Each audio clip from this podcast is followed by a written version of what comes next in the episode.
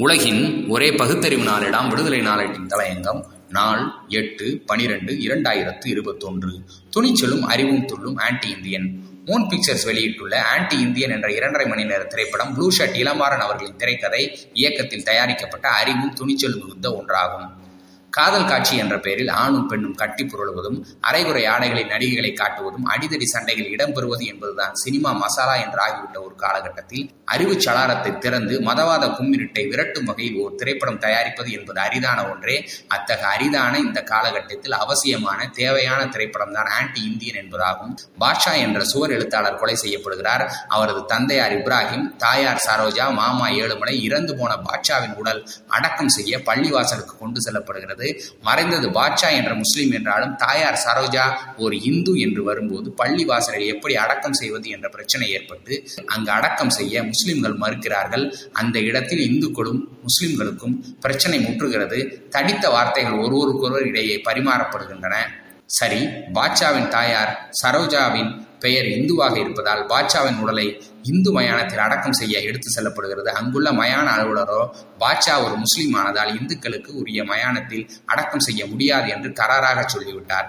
இந்த சண்டை ஒரு பக்கம் நடந்து கொண்டுள்ள நிலையில் கிறிஸ்தவ பாதிரியார்கள் பாட்ஷாவின் தாயார் சரோஜா கிறிஸ்துவராக மதம் மாறி லூர்து மேரியாக ஆனவர் என்பதால் அவரது மகன் கிறிஸ்துவராகிறார்.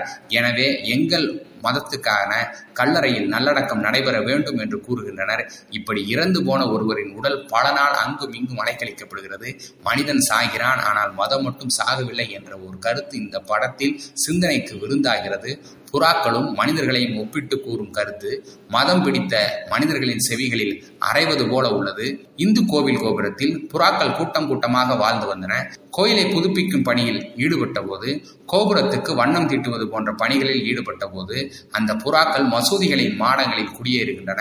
ஒரு நாள் மசூதியில் புனராந்திர பணிகள் ஆரம்பிக்கப்பட்ட போது அந்த புறாக்கள் சர்ச்சுக்குள் தங்கள் இருக்கையை மாற்றிக்கொள்கின்றன.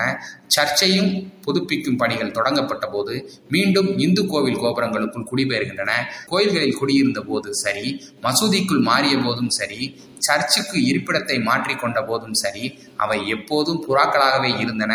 எந்த பெயர் மாற்றமும் இல்லை. ஐந்தறிவுள்ள புறாக்களுக்கு இருக்கும் இந்த புத்தி கூட ஆறறிவு படைத்த மனிதனுக்கு இல்லாமல் போவது ஏன்? மதத்தின் பேரால் ஒருவருக்கொருவர் வெட்டி கொண்டு சாவது ஏன்? ஏன்? என்ற வினாதான் ஆன்டி இந்தியன். தமிழ் படத்தின் உயிர் நாடியான அடிநாதமாகும். பள்ளி வாசலில் உடலை அடக்கம் செய்ய சென்ற போதும் கிறிஸ்தவர்களின் கல்லறையில் அடக்கம் செய்வது பற்றிய பேச்சு எழுந்த போதும் சங்பரிவார்கள் உள்ளே புகுந்து காவிகள் மதவாதத்தை கொண்டு போய் திணித்து கலவரத்தை உண்டாக்க திணித்ததன் மூலம் எப்படி திட்டம் கிட்டுகிறார்கள் எனும் நிதர்சனமும் நிர்வாணமாக தெரிந்தது. அரசியல்வாதிகள் தேர்தல் லாபத்துக்காக எப்படி கலவரத்துகளை ஏற்படுத்தி குளிர்காய்கிறார்கள் என்ற காட்சிகளும் இடம்பெற்றுள்ளன. காவல்துறையையும் அரசு துறையும் தங்கள் ஏவல் துறைகளாக அரசியல் கட்சிகள் அரசியல் லாபத்துக்காக பகடையாக எப்படி பயன்படுத்துகிறார்கள் என்பதையும் சில காட்சிகள் தோலுரித்து தொங்க விடப்பட்டுள்ளன. அரசியல்வாதிகள் சினிமாக்காரர்களை பயன்படுத்துவதும் ஒரு பிரபல சினிமா நடிகர் இருபத்தி ஐந்து வருடங்களாக அரசியலுக்கு இதோ வருகிறேன் அதோ வருகிறேன் என்று பூச்சி காட்டும் வசனங்களும் பார்வையாளர்களின் மத்தியில் வெடிச்செருப்பை கிளப்பி விடுகின்றன.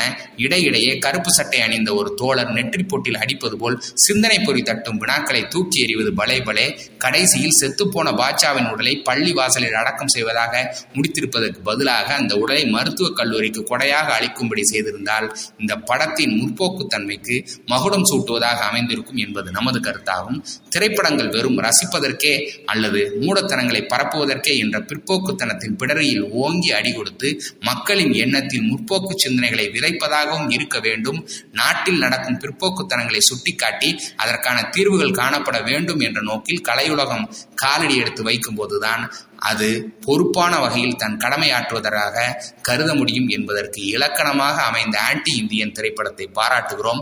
மதவாத சக்திகளிடம் எச்சரிக்கையாக இருக்க வேண்டும் என்ற வெளிச்சத்தை தருவது வரவேற்கத்தக்கது. கதை வசனம் இயக்கம் இவற்றை சிறப்பாக செய்திருக்கிறார். Blue shirt Ilamaran. தயாரிப்பாளர் நடிகர்கள் மற்றும் அனைவருக்கும் நமது உளம் நிறைந்த பாராட்டுகளும் வாழ்த்துகளும். திரைப்பட உலகம் புது பாணியில் தன் பயணத்தை தொடங்கட்டும். ஜெய்பீம் ஆன்டி இந்தியன் இவை அந்த வகையில் வழிகாட்டுபவைகளே. நன்றி வணக்கம்.